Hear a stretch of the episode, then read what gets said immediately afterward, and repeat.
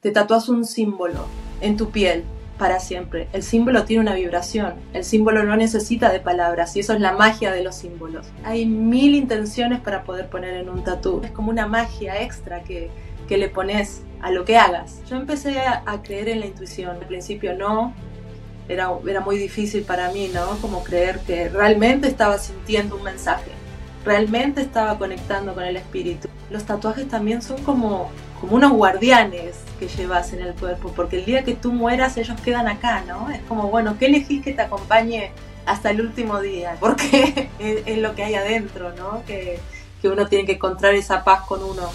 Y es eso, aprender a perdonarse, lo que uno hizo mal, ¿sabes? Aprender a, a darte tributos a lo que haces bien. Nos han enseñado que empezar en uno mismo es egoísmo. Cuando uno llega a amarse, cuando uno llega a decir, eh, guys, qué, lindo corazón que tenés, aunque esto lo estás haciendo mal, como podés ser transparente con uno mismo, ¿me entendés? Vos sos feliz y podés ser feliz y toda la gente que está a tu alrededor es feliz. Sí, podés cumplir una expectativa de tu papá, pero un día tus papás se van y vos qué haces. ¿Qué, ¿Qué, hiciste con tu vida? Bienvenidos a su podcast favorito, Hablando sin filtro. Yo soy Carlos Camacho. Y bueno, como cada semana, hoy tengo una gran invitada que me alegra mucho tenerla por este espacio. Noralí, bienvenida. Gracias. Con aplausos, Marely. ¿Cómo estás?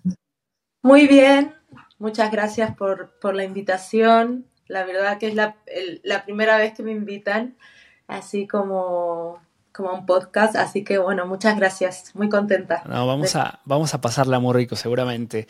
Y pues bueno, antes de que arranquemos, déjenme eh, presentar a, a Noralí. ¿Quién es Noralí? Bueno, Noralí es argentina, eh, ahora vive en, Estados Unidos, en New Jersey, está en estos momentos, pero pues en su recorrido ha pasado por España, por Brasil, Costa Rica, México y pues ya desde hace ocho años está en Estados Unidos haciendo mil cosas, encontrando su camino y dentro de ese recorrer justamente ahora se dedica al arte del tatuaje que le llama Hanpo, que ahora nos va a contar cómo, cómo desarrolló y qué es esto, ¿no? Básicamente porque me, me interesa mucho, bueno, ahorita me contabas de, que hace más de 20 años que saliste de tu país y cómo ha sido ese, ese recorrido y tú cómo podrías definir el momento en el que hoy estás llegando a este arte del, tatuaje.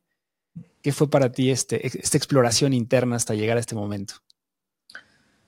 Bueno, si hoy, hoy, si hoy tengo que decirte lo que es para mí, para mí el tatuaje para mí ha sido una medicina, ha sido lo más hermoso que me pudo pasar. Para mí es, es un honor tatuar. Me siento que es algo muy bello, ¿no? Porque es que alguien confíe sin conocerte para poner algo sobre la piel como para siempre o hasta el último día de vida, ¿no?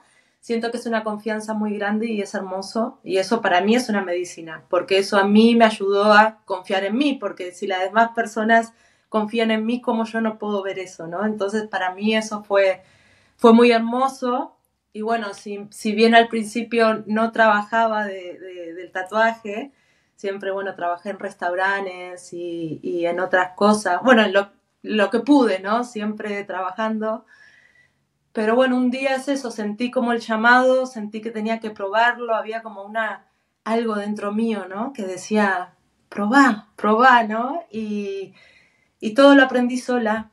Fue hermoso, ¿no? Porque compré agujas, compré tintas, y bien tengo amigos tatuadores que ellos, bueno, me enseñaron como mucho más la parte de sanidad, porque también es un riesgo y hay que tener como ser muy cuidadoso porque estás trabajando con agujas y sangre no es como, hay que tener un cuidado grande. Eso me lo dieron todos mis amigos, pero bueno, lo que fue la técnica y el probar fue todo intuición. Fue hermoso. Claro. Y hoy te dedicas 100% a, a, este tema del tatuaje. Bueno, hago tatuajes, hago joyería también, así el estilo wirrárica con, con mostacillas. Eh, hago también diseño ropa, reciclo. Bueno, siempre haciendo cosas, siempre a través como un poco como del arte. Claro, el arte, pero, pero también lo conectas mucho con el alma, ¿no? O sea, estás en una escuela también donde hacen muchos temas espirituales y justamente esta técnica que tú has desarrollado, pues no es un tatuaje, digamos, convencional o, o, sea, tiene algo de fondo, ¿no? O sea, ¿cómo es que tú descubres esto y por qué lo aplicas de esa manera? Es que en realidad como la raíz del tatuaje, ¿no? De los primeros tatuajes estamos hablando de que, por ejemplo, se ha encontrado el que lo llaman el hombre de hielo, tiene tatuajes y ese y la edad de ese hombre son 5000 años. O sea, imagínate, ya hace 5000 años que la gente se tatuaba. Entonces, a medida de investigaciones, ¿no? Se, ha podido descifrar o encontrar que los tatuajes eran para protección para sanar se han encontrado como estilo acupuntura, ¿no? En, lugares donde tenían enfermedades, artritis, se tatuaban, ¿no? Se ponían pigmentos o cruces o símbolos. Esos, esas personas que salían a caminar, ¿no? Que eran nómadas y tenían que enfrentarse a un montón de, de cosas en el camino, ¿no? Y bueno, se ponían símbolos de protección, ¿no? Entonces, el tatuaje siempre fue un ritual. Desde el comienzo. Y hoy lo haces como, como un ritual, tal cual. O sea, toda esta técnica que desarrollas es un, es un ritual para la persona que lo elige y tú que lo Para mí, sí, es como volver a, a, la raíz, ¿no? Obviamente, vos, cada persona decide. No significa que cada sesión tiene que ser. Pero si realmente pones la intención, ¿no? Porque, por ejemplo, te tatúas un símbolo en tu piel para siempre. El símbolo tiene una vibración, el símbolo no necesita de palabras y eso es la magia de los símbolos, ¿no? Que a veces uno no necesita saber qué, pero uno puede sentir la vibración, ¿no? Como un yantra, como un mandala, en India, en los templos, en el Tíbet, ¿no? O sea, no hay palabras que te expliquen, pero con solo mirar la imagen es como que entra, ¿no? Porque tiene una vibración. Entonces también es como la oportunidad de elegir qué quieres poner en tu piel tenés alguna intención, hay algo que quieras trabajar. Eh, hay mil intenciones para poder poner en un tatú y es súper lindo tomarlo de esa forma, ¿no? Como todo lo que haces con intención, ¿no? Es como una magia extra que, le pones a lo que hagas, ¿no? Claro, fíjate que yo no tengo tatuajes. Eh, para mí es esto justo que acabas de comentar. O sea, yo siempre he dicho que si yo me tatúo algo, seguramente tiene que ser algo súper significativo con mi vida o algo como esto que me compartes, porque de otra forma, gente que se hace tatuajes porque se ve lindo, ¿no? En el momento. Pero cuando se ve solo lindo, pues en algún momento probablemente te va a dejar de gustar y ya no tiene ningún sentido. Entonces, creo que por eso nunca me he tatuado, porque creo que en algún momento me dejaría de gustar y no hay algo que verdaderamente haya encontrado que diga, quiero esto, ¿no? ¿Cómo fue tu primer tatuaje? Bueno, mi primer tatuaje fue la constelación de Orión porque me acuerdo que como que siempre salía y, la miraba, o, mi papá, ¿no? Ay, ahí están las tres Marías, que es el cinturón, ¿no? En, bueno, en Argentina le llamamos a las tres estrellas las tres Marías, ¿no? Y como que me llamó mucho la atención, ¿no? Era como mucho de mirar el cielo y Orión y Orión, y ese fue mi primer tatuaje, que fue como a los 19 años, 18. Ok. Más o menos. ¿Y el primero que tú hiciste, cuál fue? El primero fue un caracol prehispánico, muy chiquito, como de un sello prehispánico de México. Eh, una caracola, esa fue la primera, el, primer símbolo que tatué. Wow. Oye, a ver, me, interesa mucho, o sea, por ejemplo, con, un, con una persona que llega contigo y te dice, me, me quiero hacer un tatuaje. ¿Cuál es ese proceso creativo, uno, para seleccionar la figura o lo que se va a tatuar? ¿Y cómo lo empiezas a, construir? ¿O simplemente llega y te dice, quiero esto y tú lo plasmas? Claro. Bueno, al esto igualmente es como una técnica, siento que cada vez que fueron pasando los años la pude trabajar. Al principio, mm, no, no que me costaba, pero no era tan fácil para mí, pero te voy a explicar cómo trabajo hoy, el día de hoy, ¿no? Después de todos estos años trabajado, pues... Eh, hay personas, por ejemplo, que me dicen, quiero un tatú, lo que sea. Hay otras personas que me dicen, quiero representar algo ¿no?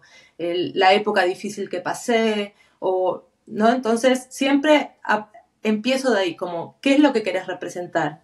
Cualquier emoción, cualquier símbolo, cualquier mínimo detalle que quieras compartirme, podemos hacerlo. Hay personas que me dan libre eh, inspiración y puedo hacer lo que quiera, entonces yo lo que hago es conectar, conectar con la persona, conectar con el espíritu, a veces cuando empiezo a leer los mensajes es como empiezan a aparecer cositas mientras estoy leyendo, un símbolo, una geometría sagrada o algo siempre mientras leo aparece. Entonces me siento, conecto con la energía de la persona, hago el diseño y hasta el día del tatuaje no se lo entrego. El diseño se lo entrego ese mismo día, como en, la cita, y siempre les encanta. Siempre, obviamente, a veces no es necesario tener que hacértelo, no es una obligación, ¿no? y siempre la gente puede venir y cambiarle algo, mover algo, pero es, yo empecé a creer en la intuición yo es algo que siento que, que, canalicé, que trabajé, que creí. Obvio que al principio no. Era, era muy difícil para mí, ¿no? Como creer que realmente estaba sintiendo un mensaje. Realmente estaba conectando con el espíritu. Realmente, ¿no? Era como muy difícil para mí al principio creer en, en, en, poder hacer eso o en que en realidad. Pero el tiempo me lo demostró. La gente ama y luego de eso, por ejemplo, no sé, recibir unos mensajes tan hermosos de las personas. Por ejemplo, hace la semana pasada tatué una chica, ella tenía como una cicatriz en la espalda de una operación muy grande en su columna, ¿no? Que había tenido un accidente.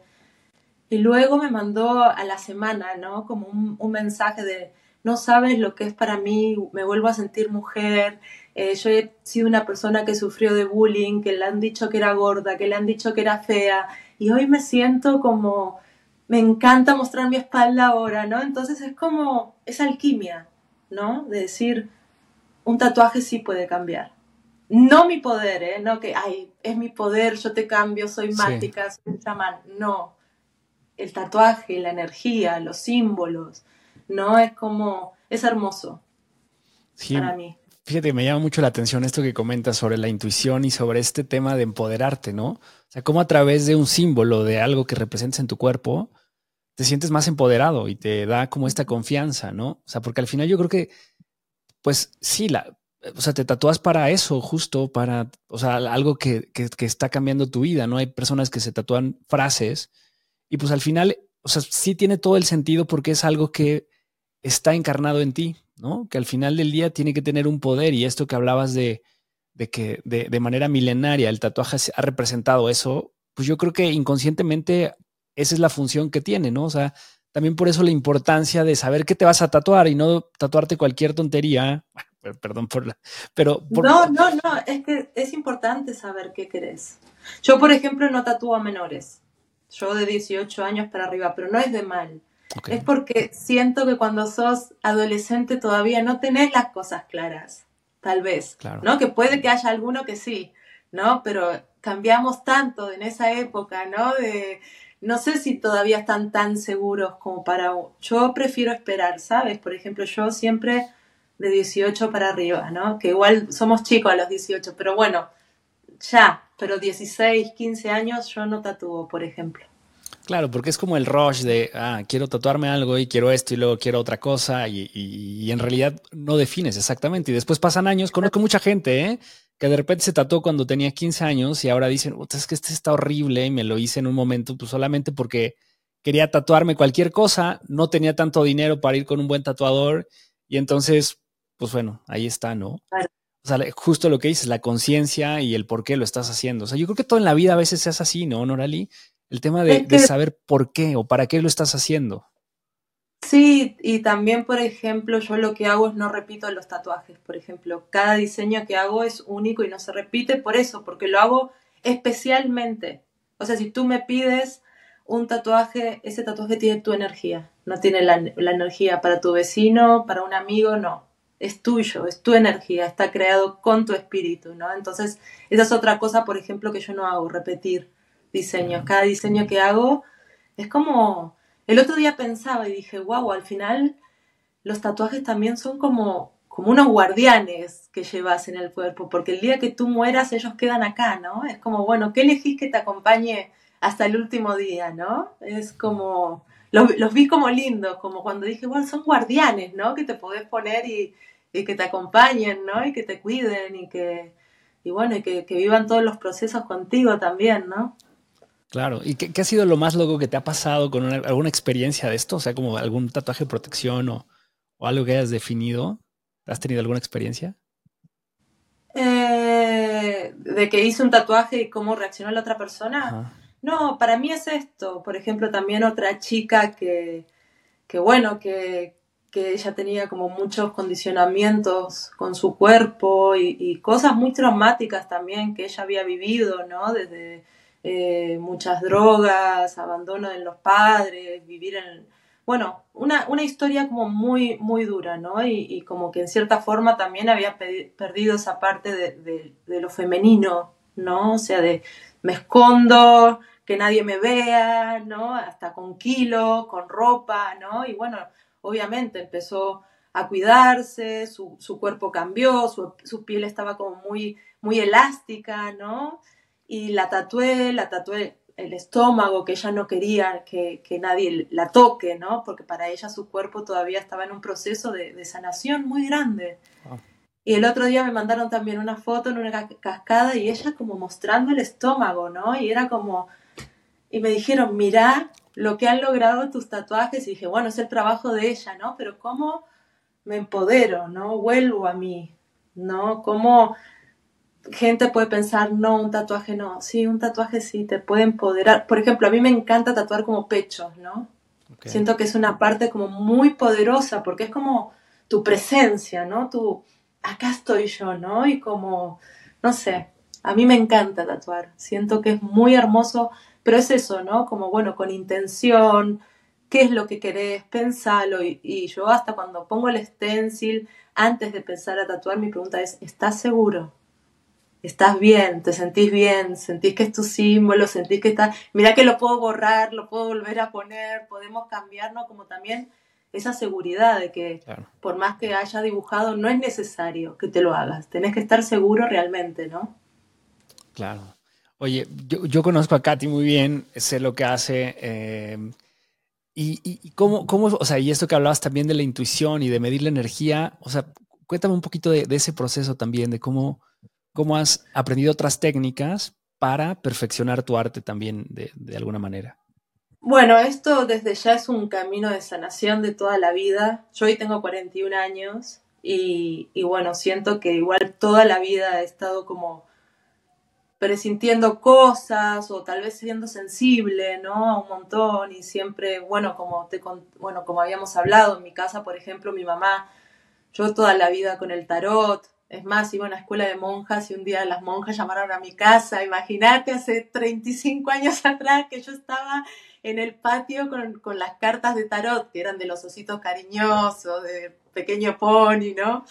Como con el tarot y llamaron de las imagínate, tipo de, una escuela católica que está haciendo esta niña. Entonces siempre estuvo como un poco eso, ¿no? En, en casa. Y, y luego siento que los viajes también han sido como un... Para mí ha sido una escuela viajar. El viajar, el contacto con la naturaleza, descubrir muchas culturas, eh, otros lugares, otra gente, como a mí siempre me han preguntado como, bueno, ¿de qué religión soy? No, es que no soy de ninguna y soy de todas. ¿No? Viste como, como de cada cultura, no sé, India Shiva, por ejemplo, de esto otro lado, de otra cosita México, ¿no? Vas como haciéndote tu, tu creencia. Al principio sí me costaba mucho eh, como confiar en mi intuición. Para mí era como, primero no sabía cómo usarla, si a veces recibía un mensaje y era como, es verdad, es mi mente, me lo estoy imaginando, estaba loca, o no, es como esa siempre uno se tira, se tira abajo, ¿no? Pero bueno, luego es eso, he hecho eh, cursos de, bueno, de Reiki, Reiki Usui, eh, Reiki Cristal, eh, constelaciones familiares, también dos años, ahora bueno, con la Escuela del Cántaro Sagrado, como que toda mi vida he, estado haciendo cursitos, ¿no? Registros akáshicos también, ¿no? Y siento que poco a poco ese camino personal mío de sanación, que claro que no es fácil, no es lindo sanar, no es fácil sanar porque a veces duele, a veces es pesado, a veces hay que mirar profundo, ¿no? siento que me he quitado tantas capas de encima y, y he podido como llegar adentro mío en ese lugar puro. Obvio que siempre vamos, ¿no? Pero sí, sí empezar a creer en que sí, en, el don que cada uno trae. Tú tienes un don, yo tengo un don, todos tenemos un don maravilloso. Y encontrarlo es, wow, increíble. Y poder compartirlo, ¿no? A, a los demás. Claro. Claro, e, y esa es la parte difícil, como dices, yo creo que el proceso de autoconocimiento es lo más complicado.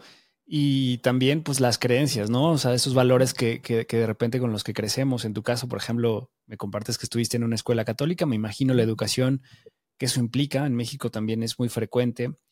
Eh, ¿cuál, ¿cuál, fue de, de, todo este camino? O sea, e, en tus viajes, en tus experiencias de vida, en tus traumas infantiles que todos tenemos, seguramente tú tendrás alguno. ¿Cuál ha sido como de esas experiencias catárticas o, o, esas creencias que tú creíste que eran, que te definían y que al final en este, en este descubrir te, te, te, diste cuenta que en realidad te estaba limitando, ¿no? Y que te pudiste desprender quizás en este proceso de, de autoconocimiento.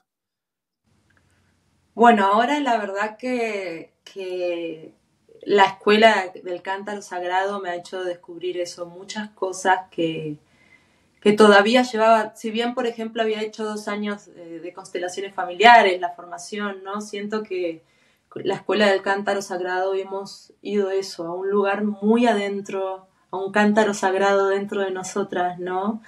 Eh, las memorias uterinas, ¿no? Y siento que de ahí este año que ha pasado eh, me he podido liberar de un montón de eso, de a veces heridas infantiles, que no significa que tuvieron que ser muy pesada, pero cuando eras niño un día sentiste un dolor y ese dolor quedó contigo. Pudo haber sido una pequeñita cosa, pero esa pequeñita espina todavía está ahí y a partir de ahí tú te mueves, tú reaccionas, tú eliges, ¿no? Entonces cuando empezamos a mirar para adentro y empezamos a, a... Uno no puede cambiar el pasado, pero puede prender la lucecita en ese lugar que está oscuro uno puede mirar con amor lo que sucedió y darte cuenta que todo eso ha sido un combustible para que hoy seas quien sos, gracias a esos dolores, gracias a esas heridas. O sea que en realidad también como que la oscuridad es, es una nutrición tan hermosa, el dolor es una puerta tan hermosa, pero hay que, hay que mirarlo y hay que cruzarlo. Y siento que cuanto más sanemos, más llegamos a lo que vinimos a la tierra.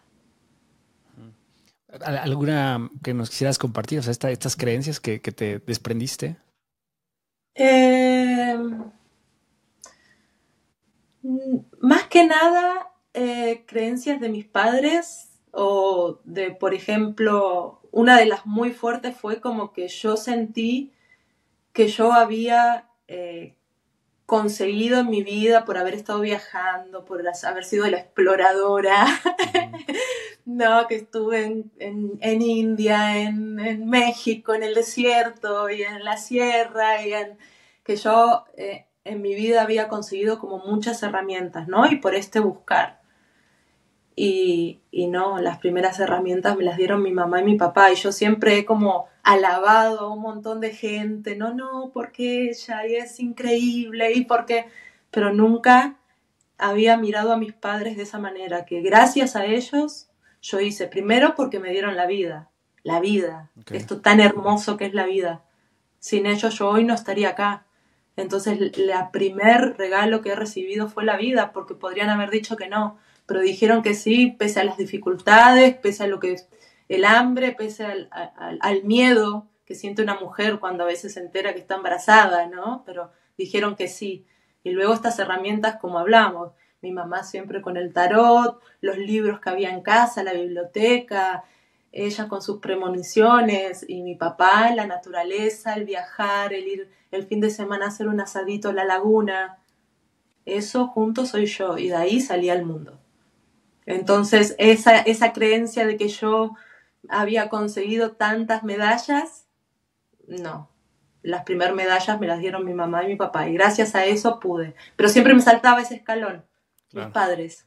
Como lo integraste en tu vida, ¿no? De repente, sí. no, no, no, pero, pero también, a ver, esta parte que comentabas de las constelaciones, que justamente somos fieles al clan, ¿no? O sea, que, que muchas veces estás como repitiendo estos patrones heredados de generaciones previas y demás, y de repente decides romper ese patrón, vivir cosas nuevas y entonces sanas esas heridas del clan.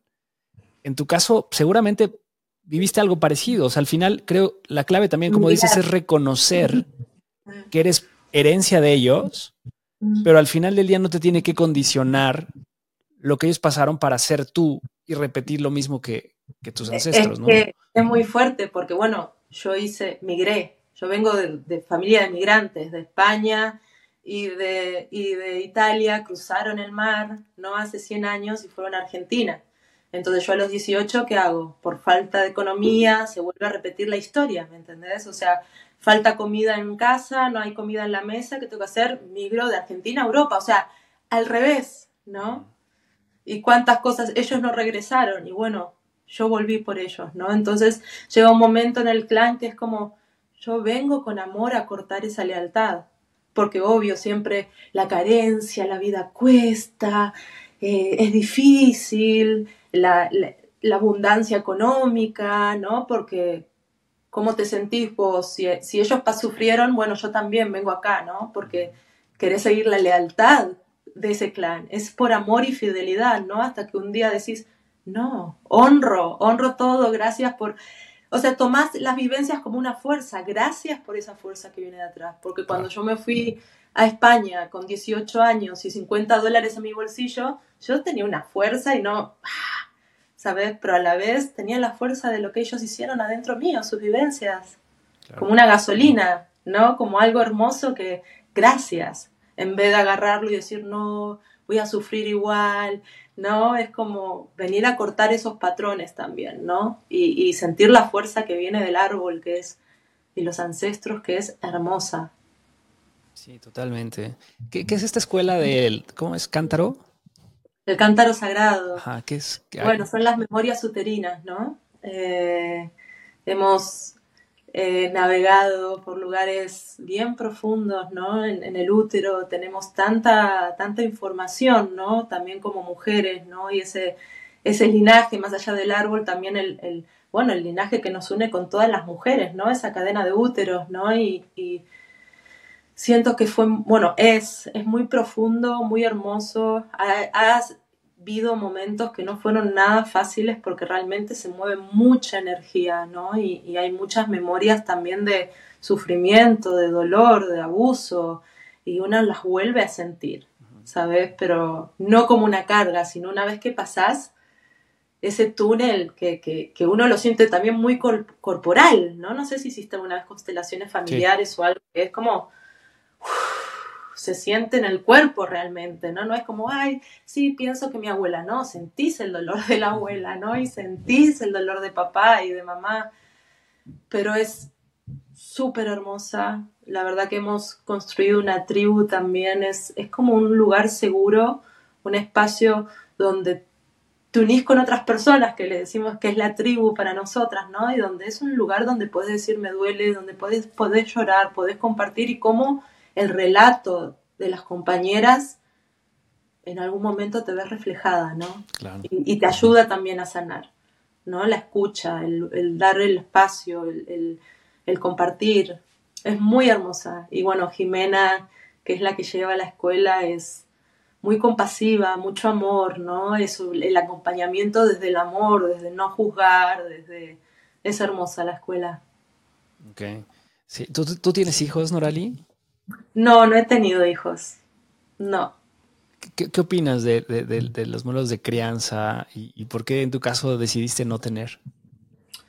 Bueno, eh, en un momento dije sí. Luego cuando vine a Estados Unidos no me gustaba cómo, cómo es la vida acá como para traer un hijo. Y en ese momento estaba como, bueno, estuve un tiempo ilegal, no podía salir, ahora ya, ya puedo moverme, ¿no? Pero empecé no sé, también empecé justo a tatuar, a encontrar qué era lo que a mí me, gustaba finalmente, ¿no? Y, lo decidí con amor, lo hablamos también como con mi esposo, con Iván, y, yo también le dije, yo siento como que amo los niños, eh, me encantan, si voy a una fiesta estoy con ellos, ¿no? Pero también amo esta libertad, ¿no? De hoy decido agarro un, avión, me voy, viajo. Entonces creo que como que lo cambié, tal vez la libertad por la crianza y no, no me gustaba tampoco Estados Unidos, eso, sentía que iba a ser como muy encerrado, mucha electrónica, justo empecé a ver, trabajaba en los restaurantes y todos los niños con los teléfonos, con la tablet, con la...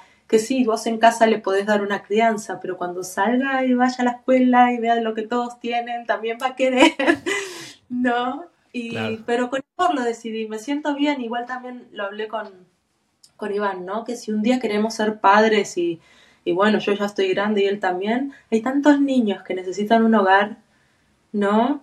Que, que, sería maravilloso también en el caso que, no, que querramos en el futuro, pues podemos adoptar también, ¿no? Y darle un hogar feliz a un niño que necesite también. Claro, es que me, me identifica contigo, yo, yo tengo la misma edad que tú y tampoco tengo hijos y de repente, em, o sea, me, me, me, interesaba escuchar esta opinión tuya porque creo que las mujeres generalmente tienen este instinto maternal, ¿no? Y muchas, incluso hombres también, o sea, creo que muchos de mis amigos es, y yo pregunto, o sea, yo me cuestiono todo, todo el tiempo me estoy cuestionando cosas. Eh, y también creo que ha sido parte de este proceso de autoconocimiento, de generar nuevas ideas, nuevas perspectivas. Pero, pero esta parte de, de, los hijos a veces suena como, como que es el propósito que todas las personas deberíamos tener o experimentar en esta vida. Y yo lo he cuestionado y digo, pues no necesariamente. O sea, justo esto que tú comentas es, a lo mejor yo tengo otra misión y podría contribuir a este mundo de otra forma, ¿no? Y también es válido, creo. Es que, ¿sabes qué pasa? Por ejemplo, a un animal nadie le enseña a ser mamá y papá. Tienen los hijos y por instinto trabajan. Nosotros somos iguales, o sea, yo no tengo que ser madre para usar la energía de madre. Yo soy madre de mis diseños, soy madre de mis amigos, de, o sea, cuando cuidas, cuando te cuidas a vos, cuando te maternás, igual tú, cuando te paternas, cuando cuidas como un padre, tu planta, tu animal, tu perro, un amigo, o sea, esa energía siempre está viva. No es que nace solo cuando nace un bebé. ¿Sabes? Yo, como vos decís que esa las mujeres tal vez lo tenemos más, pues bueno, yo vienen mis amigos y los cuido, a mi esposo, a mi perro, a mis plantas, que todo el tiempo. Entonces, eso es una energía que continuamente está viva. Lo que pasa que, como en la historia, la, vida perfecta era conseguir una persona, casarte, tener una casa, tener un auto, tener hijos y ya. Y eso es, es, como una carga energética que venimos, como que te tenés que casar. O como son, son historias que eran, que pensaban o, que era lo correcto, ¿no? O sea, yo a veces pienso, mi abuelo y mi abuela vivían, dormían en, cuartos separados. ¿Y querrían estar juntos o siguieron juntos porque tenían que estar? ¿No? Es una pregunta que a veces yo me hago, igual se llevaba súper bien, pero ¿me entendés? Es como el separarse, era algo como, no, se separaron y en realidad siento que hoy somos libres, sobre todo también la mujer, de poder decidir, no quiero tener hijos, pero con amor. A mí a veces lo he dicho y es como, ah, ¿por qué decís eso así? Pero es que lo estoy diciendo desde el corazón, no desde un lugar mal, porque realmente estoy como súper feliz y me siento en paz y, nunca se me cruza, ay, no, no he sido madre, porque realmente nunca se me cruza esa frase, ¿por qué no fui madre? Claro, también este, esta crítica de eres egoísta por no querer tener un hijo, ¿no? Sí, Sí, y también siento que ahora el mundo ha cambiado mucho, ¿sabes? Claro, de nuevo, yo creo que, o sea, yo creo que hay personas que deben ser padres, o sea, sí o sí, porque se les da muy bien. Pero también creo, lo opuesto, creo que hay personas que no deberían serlo y traen a niños que los van a traumar y demás, ¿no? O sea, al final digo, wow, o sea, sería muy bonito que, que tuviéramos esta capacidad de verdaderamente tener hijos y que hacerlos felices y hacerlos encontrar este sentido de vida, ¿no? Y yo creo que como bien dices, el mundo está cambiando y a mí me encanta esta época que vivimos porque justamente nos da esta posibilidad de elección, esta posibilidad de experimentar nuevas cosas, de gente atreviéndose a hacer cosas diferentes y encontrar tu propio sentido, ¿no? Sí, es como te digo, yo siento que ahora hay como mucha más libertad para elegir qué te gusta, qué no, qué quieres hacer, qué no, no, y como romper esas patrones tan antiguos, ¿sabes? De que una mujer es mujer cuando tiene un hijo, una mujer es mujer siempre. Claro. Un hombre es hombre siempre. ¿no? Claro que luego es, eh, tener un hijo va a traerte ciertas enseñanzas diferentes que tal vez no teniéndolo no lo vamos a poder saber, pero bueno, tal vez no era nuestro destino, ¿no? Y tenemos otra cosa a la que poder dedicar el, el tiempo, ¿no? Y siento que es una elección del corazón y mientras que sea feliz, pues adelante, ¿no? Claro. ¿Cuáles son de las cosas que has hecho en tu vida que te has arrepentido? Bueno, ahora que aprendí a manejar, no haber manejado antes. ahora me arrepiento. Sabes que no hay como muchas cosas que me arrepiento. Ahora en el momento que estoy, que, que, que es como que no sé si, si me arrepiento de cosas. Es que todo es tan necesario. Claro. El equivocarme me ha traído unos aprendizajes, ¿sabes? O unos malos momentos, o buenos momentos, o... No tengo que decirte de qué me arrepiento realmente. Claro. Que yo, yo, pienso parecido, o sea, siento que las cosas pasan por, por, por, algo, o sea, como que en el momento no, no eres consciente, ¿no? Y a veces te quejas de las cosas que estás viviendo y, y, y, a veces caemos en esta etapa de victimismo, ¿no? De por qué a mí y yo estaba preparado para tal cosa y por qué no se dio de esta forma. Eh, pero como bien dices, o sea, yo creo que esos fracasos o esos errores al final te hacen lo que eres, ¿no? Y por ejemplo, ahora regresando al tema de la crianza o de, tener hijos o no, muchas veces me, he preguntado si algún día me voy a arrepentir de no haberlos tenido. Porque también a veces eso pasa, ¿no? He leído casos de personas que envejecen y no tienen hijos y, y, lo, que, lo que dicen es, me arrepiento de no haber tenido hijos. Y entonces digo, ¿qué pasaría si, si llego a ese punto y, y, pienso esto? Tengo estos pensamientos de, híjole, ¿por qué no fui papá o por qué no me comprometí en una relación de largo plazo, etcétera? Pero luego veo también esto que tú me acabas de compartir de los abuelos. O sea, que es una situación internacional, o sea, no solo en México. Yo lo veía con mis abuelos y entonces, pues pasa lo mismo en todos lados. O sea, al final vivimos con estas ideas de que las circunstancias son lo que te hacen feliz. Y yo creo más bien en que eres tú quien te cuentas esa historia que te va a hacer feliz o no y lo vas transitando con un propósito. O sea, al final del día creo que lo más chingón de todo es que tú puedas encontrar ese propósito haciendo las cosas que estás disfrutando, ¿no? O sea, en tu camino, pues viajaste por un montón de lugares, a pesar de, de, haber repetido el patrón quizá de tus ancestros, pues lo estás como reintegrando, ¿no? Y reconociendo que gracias a tus padres, pues estás honrando como ese papel que ellos te dieron, ¿no? Al final del día creo que pues viajar te da perspectivas insuperables. Yo creo que mucha gente nos encantaría poder estar en tantos países y conocer tantas culturas y demás, pero, pero si hoy tú te arrepintieras de todo eso que pasaste porque decir, me salí de mi país, de mi familia, o sea, pues estaría siendo miserable quizás con esa historia que te estás contando, ¿no? No, es que desde ya es que, que, que el, siento que el sabor de la vida es eso, ¿no? Lo, lo, lindo, lo feo, lo difícil, lo... Hoy que me siento como, claro, en paz y que me siento tranquila y que estoy en un, en un momento súper lindo de mi vida, ¿no? Y que creo que es uno de los momentos donde tal vez más tranquila me siento, ¿no? Eh, eh, conmigo, eh, adentro, ¿no? Que eso es lo que, lo que al final es, lo, lo primordial, porque sí, yo puedo estar dando la vuelta al mundo, pero si no miro para adentro voy a estar mal en una playa súper hermosa como Cancún o arriba de la sierra, o sea, porque es, lo que hay adentro, ¿no? Que, uno tiene que encontrar esa paz con uno. Y es eso, aprender a perdonarse lo que uno hizo mal, ¿sabes? Aprender a, a darte tributos a lo que haces bien, ¿sabes? A poder decir lo siento si alguna vez te equivocas. Es como, como, como y con esto que vos decías, ¿no? Esto de, haber, de arrepentirte tal vez de no tener hijos, es como... A veces eso de tener hijos a mí me han dicho mucho, ¿y quién te va a cuidar cuando estés vieja? Claro, súper Es una frase muy fuerte, ¿no? Y que suena como, ¿cómo quién me va a cuidar cuando esté vieja? Yo no necesito un hijo para que me cuide, ¿no? Y, y eso ha sido como mucho, y, y simplemente puedes ser viejo y tus hijos se pueden ir y puedes estar solo. Entonces yo siento que el final de la vida va a ser, tenés dos opciones, una va a ser linda o una va a ser fea. Y bueno, ¿cómo estás caminando hoy? ¿Hacia dónde estás dirigiendo tu energía? ¿Y cómo vos querés terminar? ¿Cuál es tu sueño?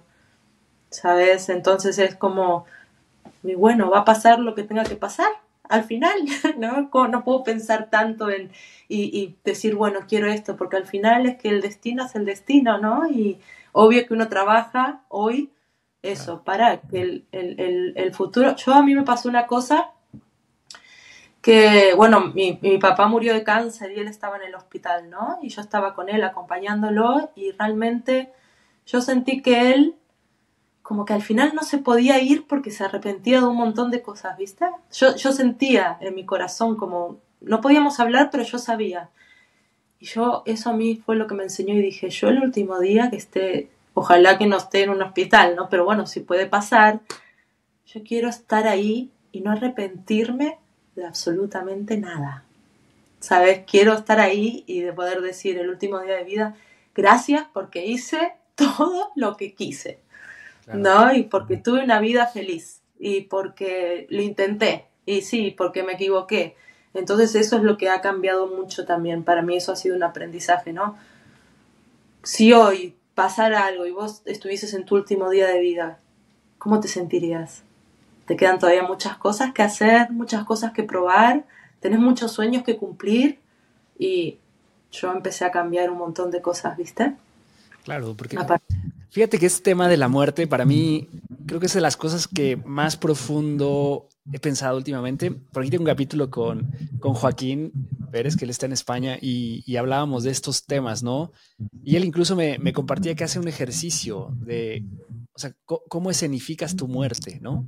Frente a tus seres queridos porque lo que me compartes tu papá, pues es justo lo que le pasa a la gran mayoría de las personas cuando está en su lecho de muerte. O sea, te arrepientes más de las cosas que no hiciste que de las cosas que hiciste. Pero también, o sea, yo a veces me pongo a pensar mucho en, en el mundo en el que vivimos, en donde realmente vivimos siempre alineados a ciertas expectativas que ni siquiera son tuyas, o sea, son de la gente que te rodea, de la sociedad, de tu familia, y estás complaciendo a todo el mundo por hacer lo correcto, en teoría, pero no estás siguiendo tu intuición, precisamente. Y entonces, cuando pasa el tiempo, dices, puta, ¿por qué no hice tal cosa, no? ¿Por qué no me aventé? ¿Por qué no salí con tal persona? ¿Por qué no hice tal viaje? ¿Por qué no, no vi a mis papás un fin de semana por escaparme? O no, no sé. O sea, mil y un cosas que de repente hacemos o dejamos de hacer simplemente o por rebeldía o por complacer a las demás personas, ¿no? Y creo que estamos en una época en donde cada vez hay más gente que habla de atrévete, atrévete a cuestionar tus creencias, que este es mi eslogan y es lo que yo promuevo mucho, ¿no? De no hay algo correcto, o sea, al final del día es haz lo que a ti te plazca con conciencia, ¿no? Creo que al final esa es la clave de todo. Es que nos han enseñado, yo siento que, bueno, algo de que, que he aprendido es que, por ejemplo, nos han enseñado que pensar en uno mismo es egoísmo ay, qué egoísta que sos. Ay, que no. Primero hay que pensar en uno mismo, ¿sabes? Pero no desde el ego, desde muy humilde, desde una humildad transparente y decir, bueno, ¿qué querés? Porque, por ejemplo, cuando yo estoy bien conmigo mismo, o sea, cuando uno llega a amarse, cuando uno llega a decir, eh, Noralí, guys, qué, qué, lindo corazón que tenés, aunque esto lo estás haciendo mal, como podés ser transparente con uno mismo, ¿me entendés? Vos sos feliz, y podés ser feliz y toda la gente que está a tu alrededor es feliz y podés, ¿entendés? Pero es que primero hay que pensar en uno, pero no desde el egoísmo, desde la humildad, ¿no? Ser humilde y decir, bueno, ¿qué te gusta? Porque al final, sí, podés cumplir una expectativa de tu papá, pero un día tus papás se van y vos qué haces? ¿Qué, ¿Qué hiciste con tu vida, no? O sea, dejaste tus sueños o lo que a vos te gustaba por, por querer complacer a una persona y esa persona ya se fue y ahora qué haces con tu vida. ¿Sabes? Yo, yo, me, yo me liberé mucho de las expectativas de los demás em, porque me di cuenta que viviendo de las expectativas yo era una persona súper triste, malhumorada, triste, eh, que podía eso, estar buscando, viajando alrededor del mundo, pero a la vez era, era infeliz. No era feliz completamente. Claro, claro. Eh, ¿Me escuchas? Hola, hola. Ahora se te escucha un poquito bajo. Hola,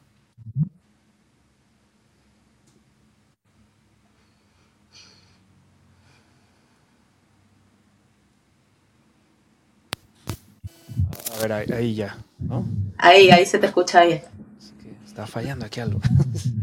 Eh, sí, la verdad, el tema de las expectativas para mí también, o sea, yo en algún momento, te comparto cuando era más joven, o sea, como que siempre he sido medio rebelde, ¿no? Y esta idea de querer más de lo que tenía, o sea, mi familia tenía como ciertas limitaciones y de repente yo no estaba contento y dije, pues yo quiero hacer más. Y creo que siempre ha sido esa, ese mi mindset de, ¿por qué tengo que hacer esto, no? O sea, ¿por qué tengo que conformarme con las cosas? O sea, a lo mejor no lo voy a lograr. Y, y, después de un tiempo también eso me hacía sufrir, ¿sabes? Porque me sentí suficiente, porque pensaba que pues no iba a alcanzar eso, o porque mi pasado me limitaba, porque entonces estaba siendo infiel a eso, o, desleal a ese clan del que provengo, ¿no? Y quería encajar en, en, en algo que pues probablemente no soy yo. Pero, pero creo que al final es, pues no, o sea, soy yo, o sea, también soy tanto de donde vengo como hacia donde quiero ir, ¿no? Y al final estoy construyendo mi propia, mi propia historia. Pero a veces esos, híjole, es bien difícil desprenderte de esas creencias, ¿no? O de esas inseguridades también incluso. Sí, e, es entender igual que siempre tus padres o el plan te va a mirar con buenos ojos. A veces esa lealtad es una lealtad que nosotros sentimos y no es la verdadera lealtad. Claro que sí, a veces vienen de, de, tradiciones muy fuertes y que no se pueden romper, ¿sabes? Pero a veces pensamos, no, tengo que ser abogado porque mi papá era abogado, porque si no se va a enojar y a lo mejor tu padre elegís ser, no sé, carpintero y tu padre va a estar enojado una semana y después no. No, puede ser que sea eso, eso que pensamos no es tan grande, ¿no? O, si, o simplemente ni siquiera se va a enojar. Claro. Pero a veces es la lealtad a la que nos, cómo nos sentimos nosotros, no cómo se sienten ellos si nosotros lo intentamos, cómo nos sentimos nosotros, no porque nosotros somos los que estamos, no, no, no, no te quiero, no quiero romper esto, ¿no? Yo también quiero pertenecer a ustedes y siempre vas a seguir perteneciendo, sos parte del clan, aunque no seas abogado como tu papá o, o no sigas lo, los mismos patrones, ¿no? Repetitivos. Entonces es, a veces también es muy nuestro, no es tanto de los demás, ponemos la carga pero en realidad nosotros estamos sosteniendo, nadie nos pide que sostengamos eso, ¿no? Sí, es que siempre es como, en realidad el que más se juzga eres tú, ¿no? Tú eres el que pone toda la carga detrás y cuando tú te aceptas y, y te muestras al mundo como eres, en realidad la gente te acepta y dices, wow, qué pedo, qué pasó, o sea, pensé que me iban a rechazar por esto. Bueno, yo iba a terapia Gestalt una vez y también en una de las terapias era como, no, porque eh, tengo que no, era sobre mi familia, no me acuerdo qué tal era. Y claro, ella me miró, ¿no? La, la, terapi la terapista y me dijo, pero ellos están poniendo un arma en la cabeza para que vos lo hagas y sostengas todo. Yo, no, llorando, ¿no? Y era como, lo estás haciendo porque tú quieres, nadie te lo está pidiendo en tu familia que vos lo hagas.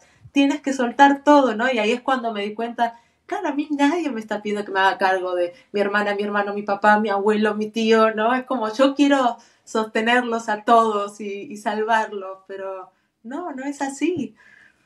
Sí, totalmente, totalmente. O sea, uno hace las cosas porque quiere, ¿no? Pero es muy difícil sacarte estas ideas. O sea, yo creo que eso es lo más complicado que tenemos, desprendernos de estas creencias y a veces no nos enseñan, ¿no? O sea... Porque hay que trabajar duro. Y, y, la parte de la mujer también es súper complicado. Yo creo que están, viviendo un, un, un, momento muy peculiar, ¿no? En donde también en esta etapa creo que el hombre está sufriendo demasiado. O sea, estamos en un proceso de estas reacomodos en los patrones de relacionamiento, creo, que, por ejemplo, he leído datos donde pues, hay una mayor tasa de suicidios en hombres, ¿no? Hay una mayor depresión, porque no nos enseñan a comunicar nuestras emociones, nuestros sentimientos, a ser vulnerables. Yo hablaba eso el otro día con, con, una paciente, ¿no? Y le decías que como también ponernos en lugar de ustedes, ¿no? De los hombres. O sea, sí, ser mujer no es fácil, pero ser hombre tampoco, porque por ejemplo, nosotros que venimos de Latinoamérica, ¿no? Y es como, el hombre no llora, el hombre no, no seas marica y un golpe si llorás, ¿no? O decir que te pasa algo, o sea, eso fue muy, bueno, por lo menos en Argentina, pegar y no seas marica, o sea, un niño, ¿no? Era como, o no, esos de nenas, o no seas nenita, o sos un montón de palabras cuando simplemente vos estabas llorando porque algo te dolía o te habías golpeado, o entonces ser hombre, ¿qué significa? Tener que golpear, tener que ser fuerte, no tener que mostrar absolutamente nada. En cambio, nosotras como mujeres, yo puedo llamar a una amiga y largarme a llorar. y decir, no, estoy triste, no sé qué me pasa, y juntarnos entre 10 mujeres que no nos conocemos y podemos llorar adelante, todo. Entonces, nosotras siempre hemos sabido como descargar las emociones, pero el hombre siempre se ha tenido que quedar callado.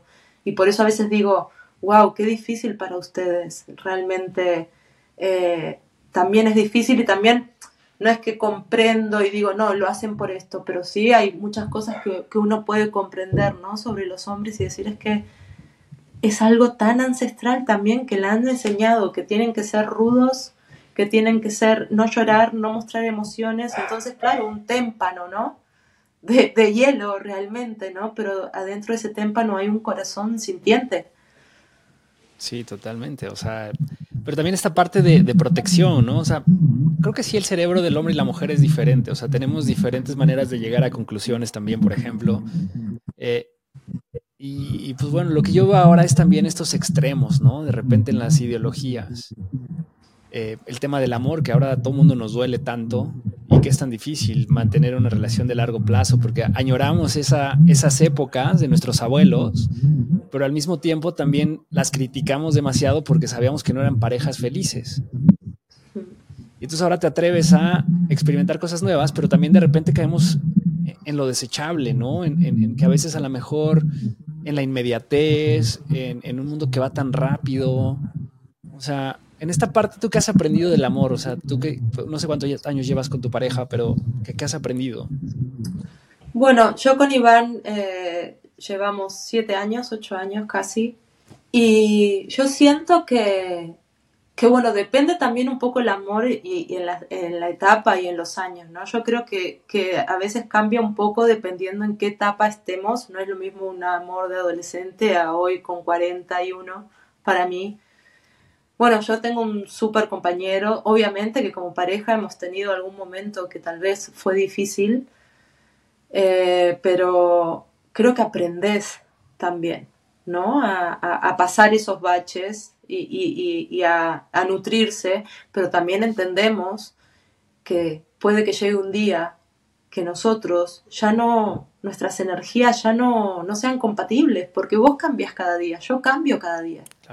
¿Sabes? Entonces, yo creo en el amor.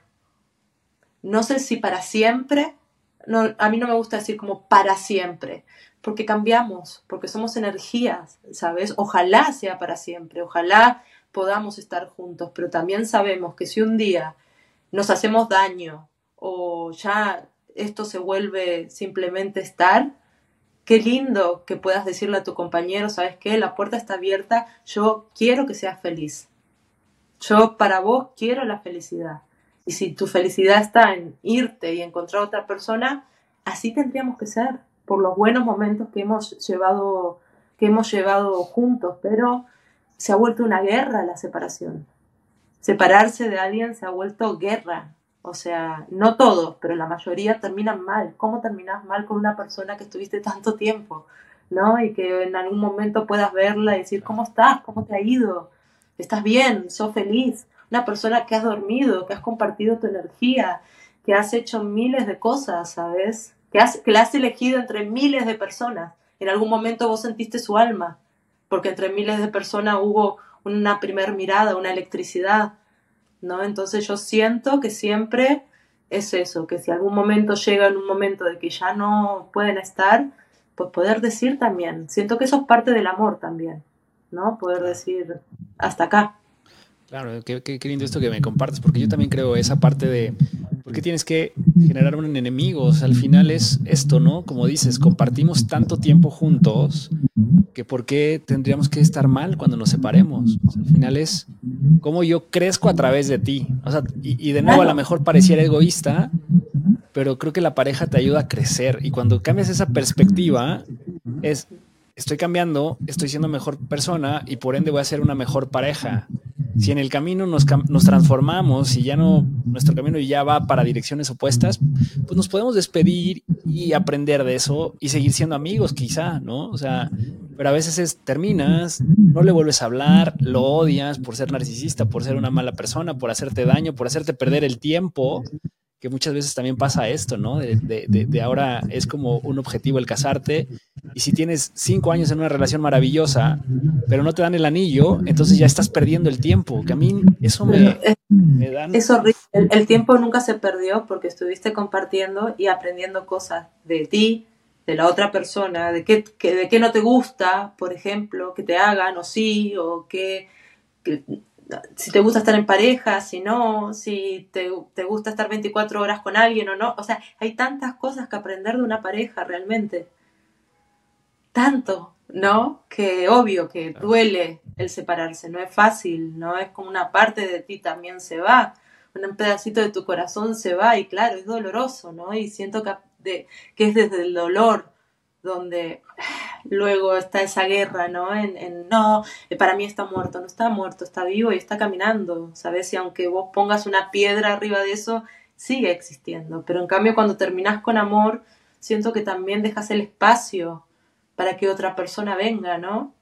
Porque lo dejas libre. En cambio, si odias a alguien es como si el odio siempre te trae a esa persona, porque no hay una paz, ¿no? Pero bueno, cuando podés realmente abrir tu corazón, pero bueno, a la vez también son enseñanzas, ¿no? Para aprender. Claro, la voz de tu alma, de repente tenemos que escucharlo más, ¿no?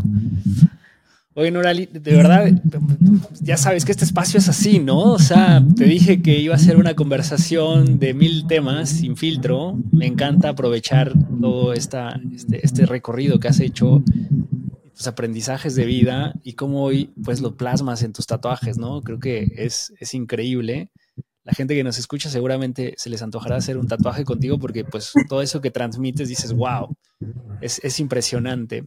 Em, no sé, para, para, ir cerrando, o sea, ¿qué, te gustaría compartir con la audiencia? O sea, de, experiencias, de consejos a las mujeres sobre todo, o sea, ¿qué, qué consejos nos darías para ir finalizando?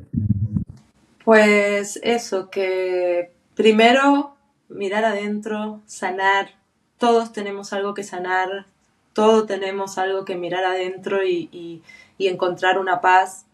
Y luego saber que todos, todos, absolutamente todos, tenemos un don para compartir acá en la tierra. Vinimos a eso. No es fácil encontrarlo, yo lo encontré con 35, 36 años, o sea, da igual la edad que tengas, pero realmente, o sea, es como nutrir tus sueños, saber qué es lo que querés y sobre todo no escuchar lo que te digan los demás. Yo cuando empecé a tatuar hubo tantas personas que me dijeron, ¿vos vas a tatuar? o sea, pero como si yo hubiese hecho caso a esas frases, no, tal vez lo hubiese dejado, pero volvemos otra vez, es que da igual lo que los demás piensen, porque al final lo más importante, pero con humildad lo digo, ¿eh? es lo que vos pensás de vos. Es tan importante porque al final lo que vos pensás de vos, yo siempre pensé que, que no servía para nada, que solo servía para lavar vasos sucios y limpiar platos sucios o hacer café, porque había estado toda mi vida solo trabajando en, en restaurante, que no podían, que no tenía nada, o sea, me sentía tan vacía y hasta yo lloraba a veces de decir, ¿qué he hecho con mi vida? ¿No? O sea, nunca hice nada, empecé a los 14 años hasta los 33 trabajando eso, restaurante, restaurante, y yo estaba vacía, pero porque no estaba nutriendo mi espíritu. Y al final cuando trabajas con tu don, es como si todos los días regaras tu espíritu y es súper necesario. Y no compararte con nadie también, ¿no? Porque lo que vos haces, lo haces desde tu espíritu y tu espíritu es la formación de todo lo que viviste en esta vida, desde chiquito hasta lo grande, las tristezas, alegrías, mm. abundancia, las veces que te faltó, todo eso te formó, como lo que hablábamos hoy, de que te arrepentís de nada, porque hoy soy todo eso que me pasó. Lo necesité para poder estar acá. Entonces, la no comparación, el mirar hacia adentro, el escucharse, el trabajar, el nutrirse, ¿no? El nutrir el espíritu, que para mí, para mí es súper necesario. Y no es cuestión de, ah, es que sos hippie, o es que, viste esas frases que a veces la gente dice, no, es que necesitamos conectar. Ese gran problema que estamos viviendo en el mundo, estamos desconectados de, de, lo principal, ¿sabes? Y uno lo puede llamar Dios, otro lo puede llamar Buda, otro lo puede llamar Gran Espíritu, otro lo puede llamar Alá, el nombre que la persona le pongan, pero es esa conexión con lo más grande, ¿sabes? Y con la vida, con la tierra, ¿sabes? Con, hemos perdido como mucho la sensibilidad, me parece, ¿no? Estamos hay algo que se desconectó eh, de la raza humana, ¿no? Entonces, volver ahí, para volver a tomar fuerza, no es, no es acerca de dinero, no es acerca de lo que tengas, no necesita, es totalmente gratis, ¿no? Como conectar con el espíritu y nutrirlo. Eso. Sí, la parte de ir hacia adentro, qué difícil. Eh, ahora que hablabas de, comparación, fíjate que escuché apenas a, al buen Alex Nava que, hablaba sobre, sobre esto que, decía, a veces no es malo compararte, ¿no? Y, creo que tiene razón. Eh, y me llamó mucho la atención porque evidentemente cuando tú tienes un role model, al final es algo positivo. O sea, el compararte con alguien que está haciendo cosas que a ti te gustan, pues a lo mejor puede, puede funcionar, ¿no? O sea, yo me comparo con alguien cuando, empecé a hacer esto, pues, a ver, tal persona tiene un buen sonido, ¿cómo hago? ¿Qué, ¿Qué, equipo tengo que comprar? ¿Cómo debo medio plantear una pregunta? veo otras personas que lo hacen muy bien y entonces empiezo a aprender, ¿no? O sea, en lo que sea, en lo que estés. A lo mejor tú ves otro tatuador y te empiezas a comparar para decir, estoy aprendiendo de esta persona tal, tal, tal, técnica, tal cosa. Pero lo que él decía es, el problema es el egoísmo, ¿no? Cuando tú, em, no, perdóname, la envidia, cuando tú envidias a esa persona por lo que está haciendo, creo que ahí es en donde empiezas a tener como, como algo que ya no está cool, porque entonces ya no lo estás haciendo por crecer, sino por estás envidiando lo que la otra persona está haciendo y ahí es algo pues negativo, ¿no? Sí, es que es eso, o sea, vos podés tomar a la otra persona obvia como un maestro, ¿no? Y decir, ay, qué hermoso, pero lo que, lo, por ejemplo, a mí me pasaba que cuando empezaba a tatuar era como, no, y mira la línea, pero no como envidia, sino como, no, es que ella lo hace mejor, o que el otro lo hace así, o que el otro, sí, porque es otra persona, yo nunca lo voy a poder hacer así. Sí voy a poder hacer una línea recta, sí voy a poder hacer una línea bonita, o sí voy a poder, pero es que por eso también es cuando yo digo, a veces las personas me mandan 50.000 fotos de mil tatuadores, entonces entiendo el concepto, entonces yo ahora le digo, bueno, y de mi trabajo. Claro. Ahora toma fotos de mi trabajo, porque eso es lo que yo puedo regalarte. Claro. ¿no? Claro, claro. Desde mi espíritu, esto es lo que yo creo. Entonces siempre que vos elijas un diseño de mi estilo, va a ser mucho más bonito que si vos me traes algo que no es mi estilo, porque es que yo no lo sé hacer, por eso hago mi estilo, ¿no? Entonces es ahí es cuando entendí, bueno, hay gente que va a amar lo que hago y hay gente que no, y está hermoso que suceda, porque los que no van a buscar otro tatuador y otro tatuador va, a tatuar y va a trabajar y va a recibir dinero y va a poder comer y va a poder, ¿me entendés? Entonces está buenísimo también que no te elijan y está buenísimo que haya gente que no le guste tu trabajo, porque es la posibilidad de que otra persona va a tener trabajo no es malo. Claro, este pastel infinito. Y aparte también, también el perfeccionismo, ¿no? Norali, el tema de de repente quieres hacer las cosas perfectas. Dices, no, imagínate, no, no voy a tatuar hasta que la línea me salga recta, así, perfecta. Si no, pues imagínate, voy a hacer un mal trabajo. Y pues no, seguramente vas mejorando y vas encontrando ese estilo que, que te caracteriza, ¿no? El miedo también a no hacerlo perfecto. Sí. Bueno, yo estoy igual muy conectada y siempre digo también que a mí me gusta más rústico, igual el tatuaje. Siempre intento que se vea como que esa mano, porque a mí me gusta así, como los tatuajes de las tribus, como los tatuajes antiguos, ¿no? Que no son perfectos. Son mágicos, no son perfectos. Tienen, la, energía está en otro lado, ¿sabes? Claro. Entonces también, bueno, siempre manteniendo la, la raíz del handpok. No, buenísimo. Oye, la verdad es que sí, o sea, es, es, es, padrísimo todo lo que estás haciendo. Y pues bueno, igual para, para cerrar, ¿dónde te pueden seguir la gente eh, que, que, vea tu trabajo? Si están en Estados Unidos, pues igual y que vayan y agenden una cita para hacerse un tatuaje. Sí, igual viajo mucho, así que nos podemos ver en otra ciudad, en México, voy mucho. Buenísimo. Eh, Instagram es Nesta Love Home en Instagram. Ahí es donde comparto, donde comparto todo mi trabajo, a dónde voy a estar, los viajes y, ahí, la verdad que bueno, eso también, ¿no? Como la tecnología nos puede unir, que está bueno también, la parte linda. Nos conecta, exactamente. Pues muy bien, Orali, de verdad, muchísimas gracias por acompañarme. No me resta más que despedirte con fuerte aplauso Y pues bueno, amigos, si les gusta este capítulo, pues ya saben, denle like, por favor, compartan con todos sus familiares, amigos. Eh, síganme en todas las redes como Hablando Sin Filtro Podcast. Y a mí me pueden seguir también en Instagram como yo, Carlos Home. A Noralí, pues igual les vamos a dejar ahí los datos para que, para que sigan su trabajo y estén al pendiente de las próximas fechas, los lugares en donde va a estar. Y espero que lo disfruten. Muchas gracias, Noralí. Gracias, Carlos. Chao. Gracias.